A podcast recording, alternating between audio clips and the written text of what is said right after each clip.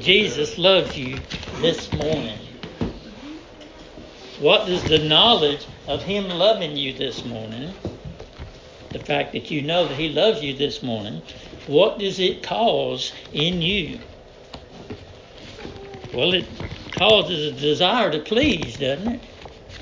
Absolutely. You want to do what He wants you to do.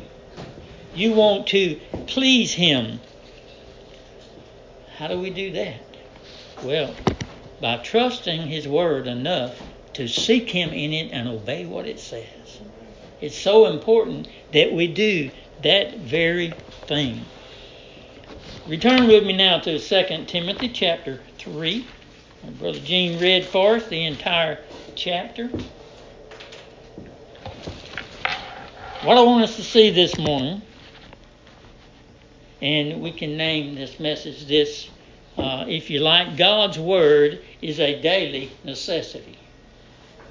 God's Word is a daily necessity.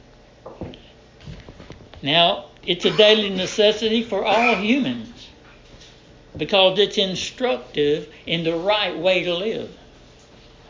It's especially a daily necessity for those who are saved, those who have been quickened by the Spirit of God and given a life that desires and needs and must have God's Word.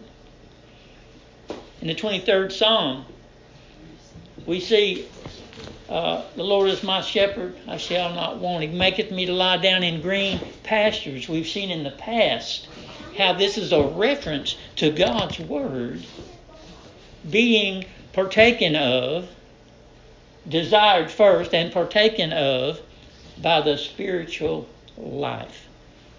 We've seen that the pastures are green. Why? Because they're living. They're living. Why? Because the sun shined on them.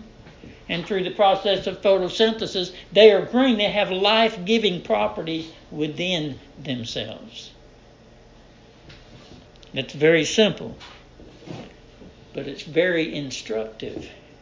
It tells us that God knows what we need. And not only does He know, but He's provided what we need. We find ourselves guilty sometimes of stomping all over that green grass, don't we? Walking around God's Word. All right. God's Word is a daily necessity. Now, 2 Timothy. That was one page off.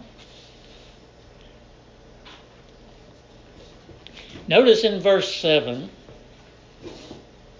or in verse 6, for of this sort, let's start in verse 4. Traitors, heady, high-minded, lovers of pleasures more than lovers of God. That's even today that he's talking about. The day and time. These are the people and the type of people and the manner of lives that they live today. Traitors, heady, high-minded, lovers of pleasures more than lovers of God. Having a form of godliness but denying the power thereof. Do we not see that everywhere? Yes. So many people feel that they are godly because they chose to be godly. And they do right because they've chosen to do right. And denying the actual power that desire to love God comes from. Where does it come from? It comes from God, doesn't it? Absolutely. We understand the Scriptures.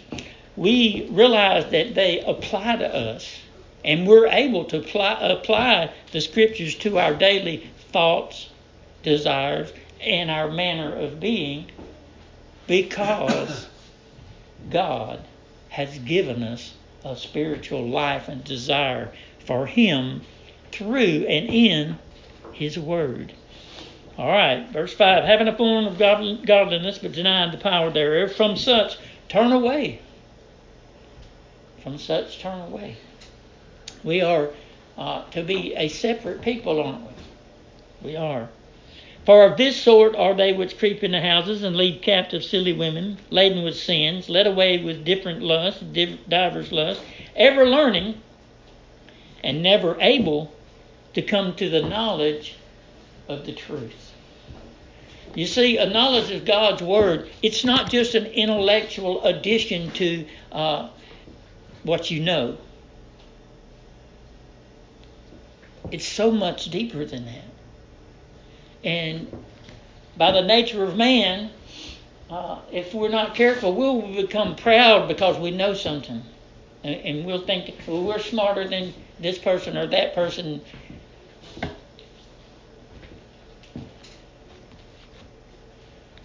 But the fact is, God's Word humbles us and puts us in our proper place before Him. Ever learning and never able to come to the knowledge of the truth.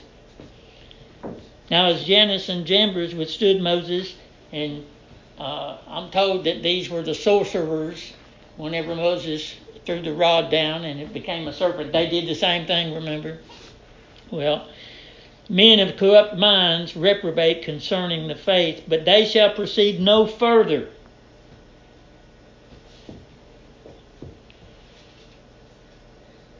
For their folly shall be manifest unto all men, as theirs also was. We're proven that they were false, proven that they weren't real. All right, Verse 10, but thou hast fully known my doctrine. And we know that, and I didn't go there, but this is Paul who's writing to Timothy. Thou hast fully known my doctrine, manner of life, purpose, faith, long-suffering, charity, patience, persecutions, afflictions which came unto me at Antioch and Iconium and Lystra, what persecutions I endured, but out of them all the Lord delivered me. Now, let's see what he's saying here in verse 10. He's telling Timothy, you know the truth. You know the gospel of Jesus Christ in its fullness because you learned it from me. But through the Holy Spirit was it made effectual.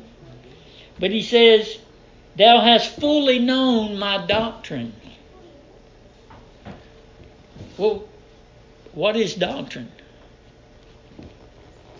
Well, it's a belief on which our manner of life is based. It's the Word. His doctrine. What he preached out of God's book. Timothy, he said, you have fully known my doctrine. And then my manner of life. How was Paul living? What was Paul's manner of life? Well, he had surrendered all, hadn't he?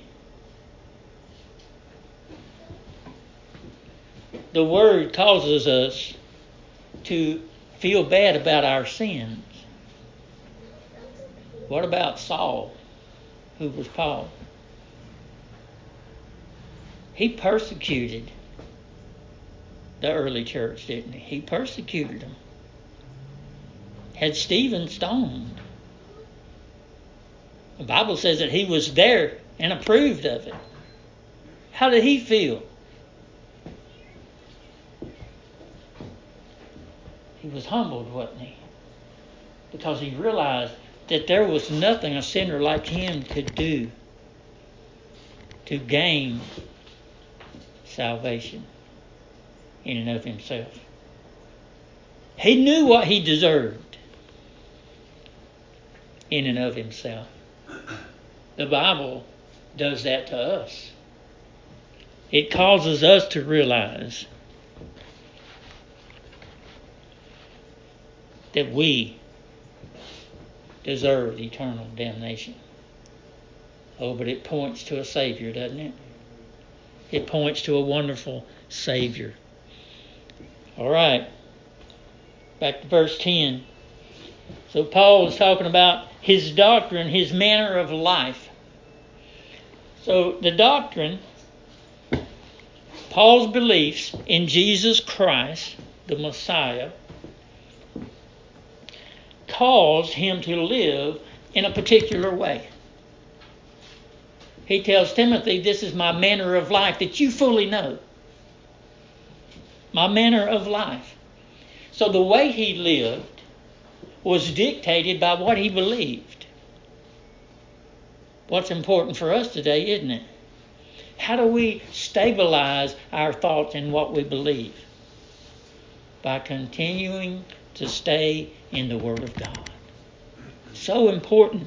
God's Word is a daily necessity for us so that our manner of life reflects what we believe, just like Paul. All right. Thou hast fully known my doctrine, manner of life, purpose. Paul had a purpose, didn't he? When that light shined on him on the road there, he didn't know who that was, but he called him Lord. Whoever it was, he knew it wasn't no human. And then God gave him a purpose, didn't he? A purpose that he would take the gospel of Jesus Christ, not only to God's family, the Jews, Jacob's family, Israel, but to all others, to the Gentiles. That was Paul's purpose, God-given purpose. You, born-again Christian, this morning have a purpose. God has quickened your heart and mind to believe the gospel of Jesus Christ. He has given you a purpose to live in a manner that's pleasing to Him. You do so and maintain that purpose and that focus on your direction every day in your everyday life by staying in God's Word. It's green pastures to the sheep. It's living substance and sustenance. That's right, yeah. For us, our spiritual beings, to grow and to be nourished and be strengthened. And it's so important that we don't neglect it. All right. And then he says faith. Faith. Well, this doctrine was given by God. This manner of life that Paul is living given by God. This purpose was given by God. This faith that he has is given by God. Noah built an ark by faith. Abraham did what he did by faith. Abraham was willing to kill his son Isaac that he'd waited, 100 years for? Why? Because of faith. I think because he knew God could raise him from the dead if he did. He believed, you see. Faith that came from God. Long suffering, charity, patience came from God. Now, verse 11 says, back on the negative side, if you will, persecutions, afflictions which came to me at these different places, which Timothy knew about. And he's reminding of it. They came from God. All of these things came to Paul from God. Even the persecutions were gifts, because it directed Paul's path and his life in the direction that God already had planned for him. The same is true for us.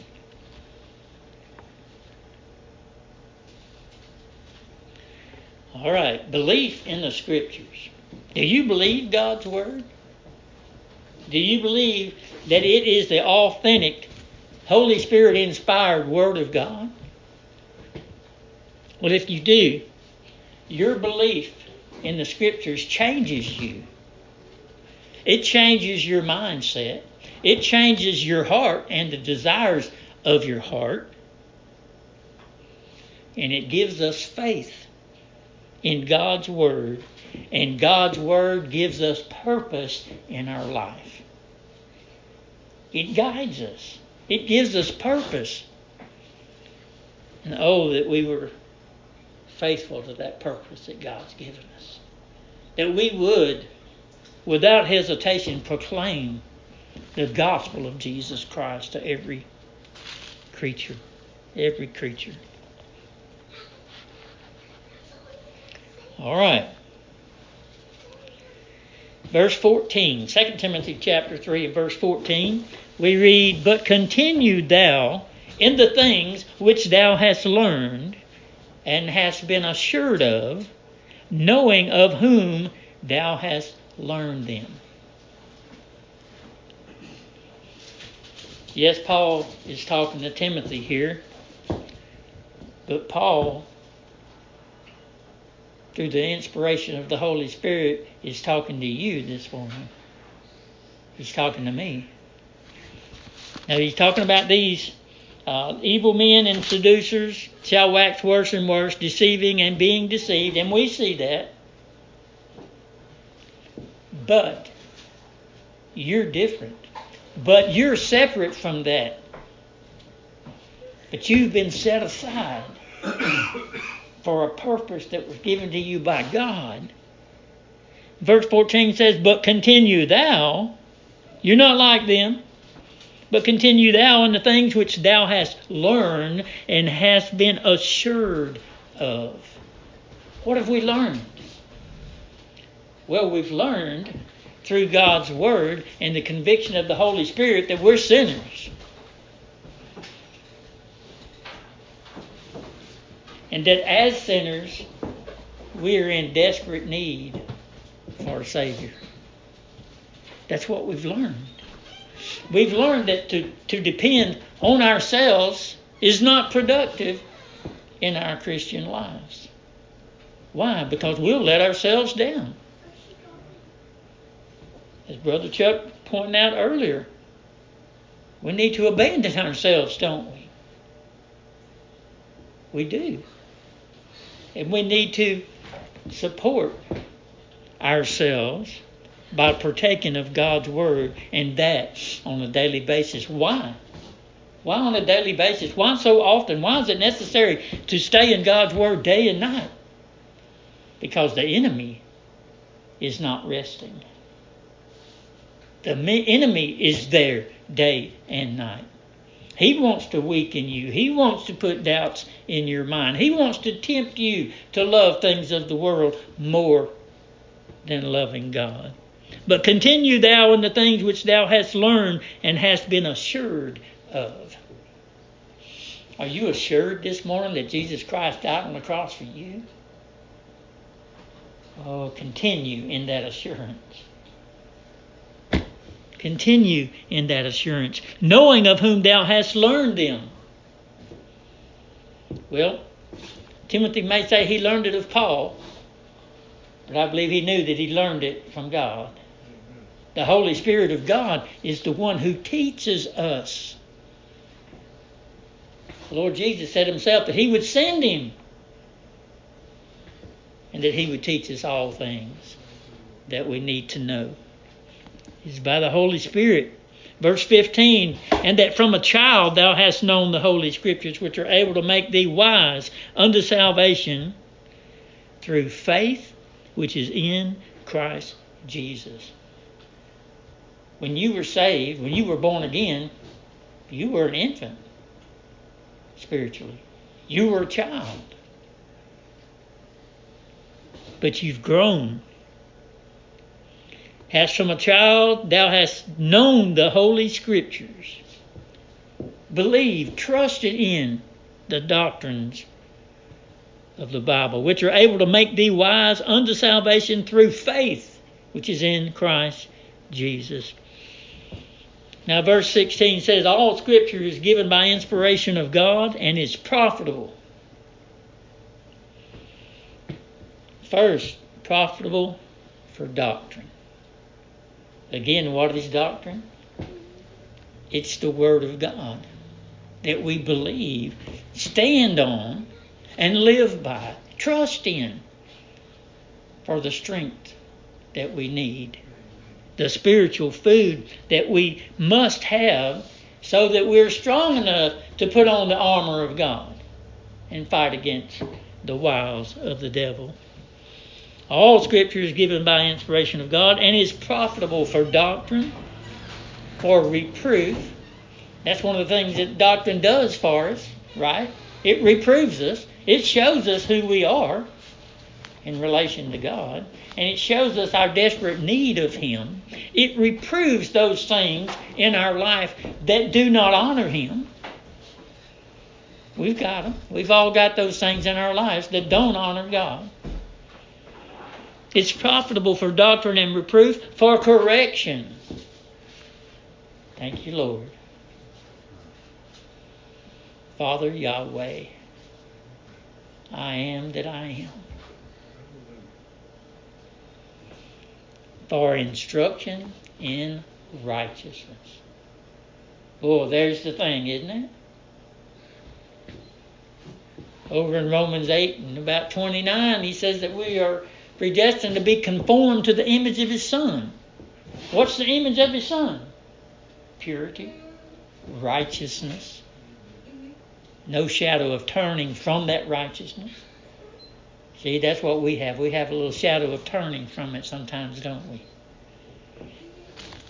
Not him. He didn't have any shadow of turning from righteousness. He was perfect. That the man of God may be perfect, truly furnished unto all good works. That's coming.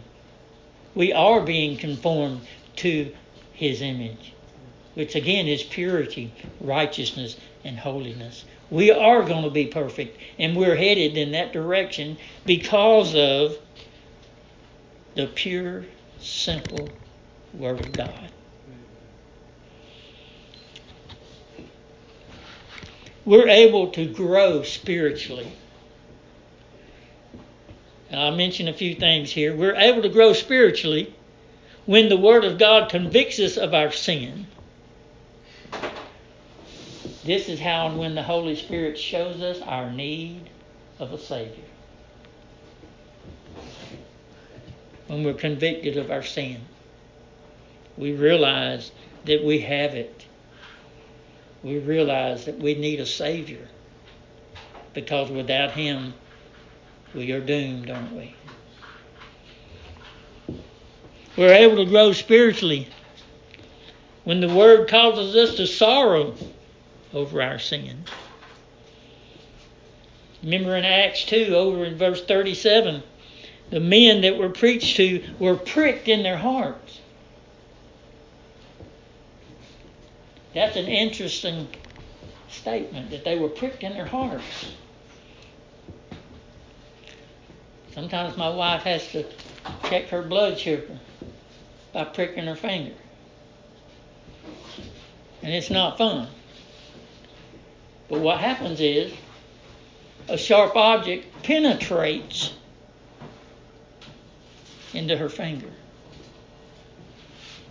They were pricked in their heart because the Word of God penetrated into their heart and in their mind, directed by the Comforter sent by Jesus Christ Himself, the Holy Spirit of God.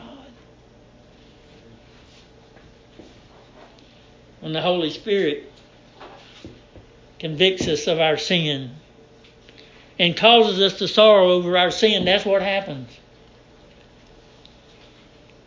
The Word of God penetrates our hearts. We're able to grow spiritually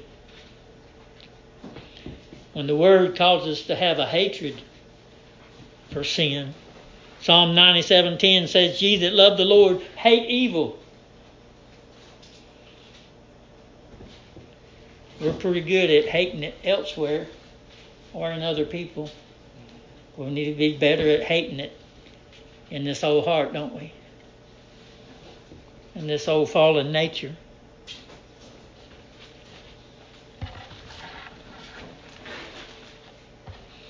Oh, and we are able to grow spiritually when the Word of God causes us to forsake sin in our life. To leave it behind. We grow spiritually. We become stronger. In other words, we're conformed a little bit more to be like Him. We are like clay in the hand of the mighty potter, aren't we? He is changing us, and He's using His Word by the power of the Holy Spirit to make this change. Oh, it's so important. God's Word is a daily necessity for God's people. Won't we continue always to look into God's Word, to seek Him? Oh, give thanks unto the Lord, call upon His name. Make known His deeds among the people. Sing psalms unto Him. Glory in His holy name. Let the heart of them rejoice that seek the Lord. Seek Him in His strength. Seek His face forevermore. The psalmist knew Him, didn't he? The psalmist knew his need for Him. His need to seek Him in the Word continually. Oh, and we're able to grow spiritually when the Word fortifies us against sin. And it does. It strengthens us. It fortifies us against the evil that is in our lives.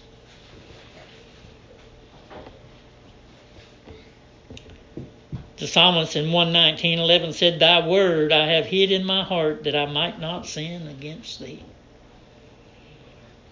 You see, God's word takes a place or a space in our minds and hearts. And when we abandon sinful thoughts and desires in our hearts and fill that space with God's Word, we're strengthened. We grow spiritually. Oh, and we're able to grow spiritually when the Word of God causes us to purposefully oppose sin. It starts in our minds. Starts in our hearts and our minds. When we purposely oppose sin and seek to be conformed to the image of Jesus Christ. That's how we grow spiritually. Oh, God's Word. It is so necessary for us. Proverbs 28:13 says, "He that covereth his sins shall not prosper, but whoso confesseth and forsaketh them shall have mercy." God honors His Word.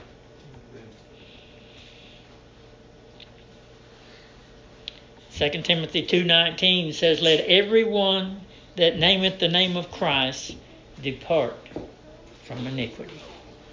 When we depart from the sin in our lives and we replace those thoughts and those desires with God's Word, we are able to grow spiritually closer to Him. And as we do so individually, we grow together. Oh, we do need to support each other. I pray for you daily. We need to support each other. We need to strengthen each other and show that we love one another the way that we do. We are the bride of Christ, and He's coming back for His bride. and real soon. You read over there, and we see that there will be wars and rumors of wars. Well, we've got that today, don't we? Absolutely. He's coming back. He's coming back. Won't you be watching and waiting diligently for him? Be not complacent when it comes to partaking of the Word of God on a daily basis. Because Paul knew, Timothy knew, that they had to have the Word of God in their heart and in their mind, because it drives that purpose of their life. What manner of person are we? And what dictates the manner of person we should be and shall be? It is the precious Word of God. Oh, what a Savior. Jesus Christ died on the cross because we were in need of a Savior, and there was none other. Won't you trust in Him this morning and seek Him in His Word? The Holy Spirit guide your mind and your heart and your seeking of Him. May you find Him. Oh, He's a great and mighty Savior. None can separate you from His hand.